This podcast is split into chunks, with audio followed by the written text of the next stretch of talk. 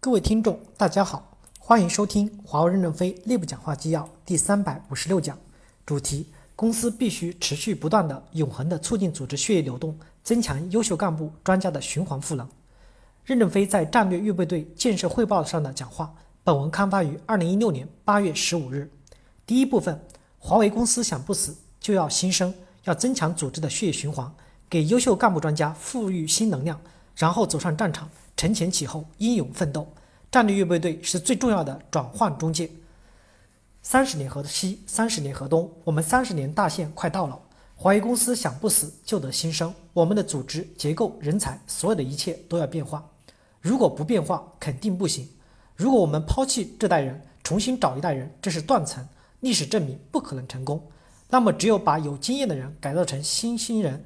我们通过变化赋予新能量，承前启后。传帮带，使新的东西成长起来。第一，战略预备队是最重要的转换中介，我们要高度的重视战略预备队的建设。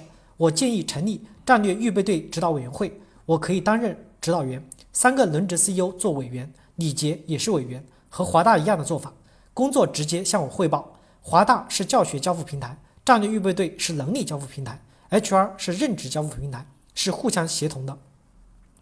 战略预备队整个体系不只是在市场，也包括研发、财经、管理、供应等所有的体系，要有效的运作，需要有一个强有力的组织。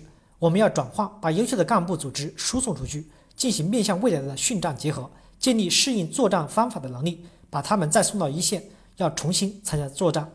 第二，未来我们能否通过人工智能来解决大量的网络服务问题？这是不是改朝换代？即使改朝换代，也不能随便的抛弃老员工。他们有资历有资格，如果光有知识没资历没经验，能领得能领得的领导得了这个组织吗？领导不了。所以战略预备队就是要在业务转折过程中转人磨心，磨砺人，转化人，筛选人。经过训战仍跟不上公司发展的人就要扬弃了，跟得上的人就升官了。我们要的是胜利，不是要每个人成功，不是对每个人负无限的责任，给每个人公平的机会进步，要实现未来新一代的改朝换代。要看到预备队的战略地位和重要性。第三，战略预备队聚焦未来公司的新的结构和运作方式，主要的目的是结构改革。你们上网去看一看东北华北大学，因为解放战争胜利太快了，为了接管全中国，毛泽东集中了两万营团干部在石家庄建立华北大学，校长吴玉章是辛亥革命元老，副校长是陈房武、林伯渠，他们都是后来的国家领导人，很厉害的。这些营团干部完成训练就分配工作，接管全中国。我们正在进行一场比较大的组织结构改革，我们也需要两万营团干营团干部啊。当年希望一万是将军。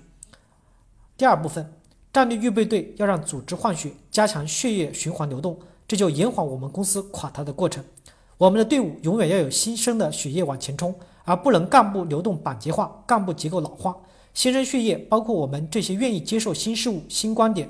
能保持持续学习能力和意愿的各级高级主管与专家，战略预备队人员有几个来源：第一，我们选拔每年排在前百分之二十五的优秀人员进战略预备队，就告诉他们这是升官发财的机会，你们就写升官发财，请来战略预备队，这样我们就会吸引一批优秀的种子进来。第二，现在国际风波如此激烈，一旦出现风险国家，我们收缩要有预案。出现风险的国家裁员，不要让地区部再塞到某个哪个地方分配，可以全部转到战略预备队里。如果还留在那个地方，就是打消耗战。与其这样，不如充点电更好。第三，结构性改革中，我们要关闭一些产品开发组织，这些人就也是人才，就进入战略内预备队，重新找机会和找方向。我们要在预备队中通过一轮轮的筛选，选拔出其中最好的人，少将、中校、二等兵。选拔时都作为优秀的人才过滤进来，这几个人空投到一线作战，二等兵和上将一起作战，二等兵可能做上将的助手，打完仗后能力就提升了，这就是传帮带，这就是下连当兵，重新认识实践。我们需要很多这样的二等兵，也需要更多的与时俱进的将军，到最艰苦的地方作战。没有实践，没有真正的体验，就没有实际性的东西。那些经过历史考验的人，希望他们转型能像李云龙、丁伟这些人转型成功。这批人政治思想好，不能只做螺丝钉。我更希望他们能做发动机，那就要看他们的能耐了。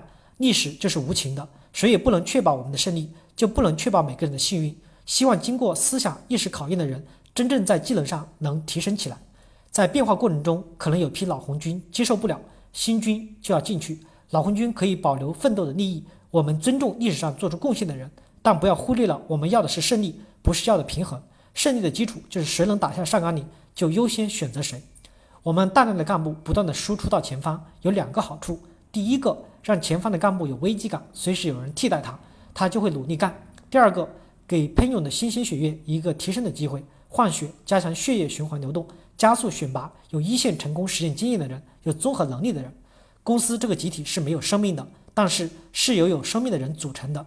华为的血液不断的在更新，这就延缓我们公司垮台的过程。战略预备队就是加速血液循环流动的组织。感谢大家的收听，敬请期待下一讲内容。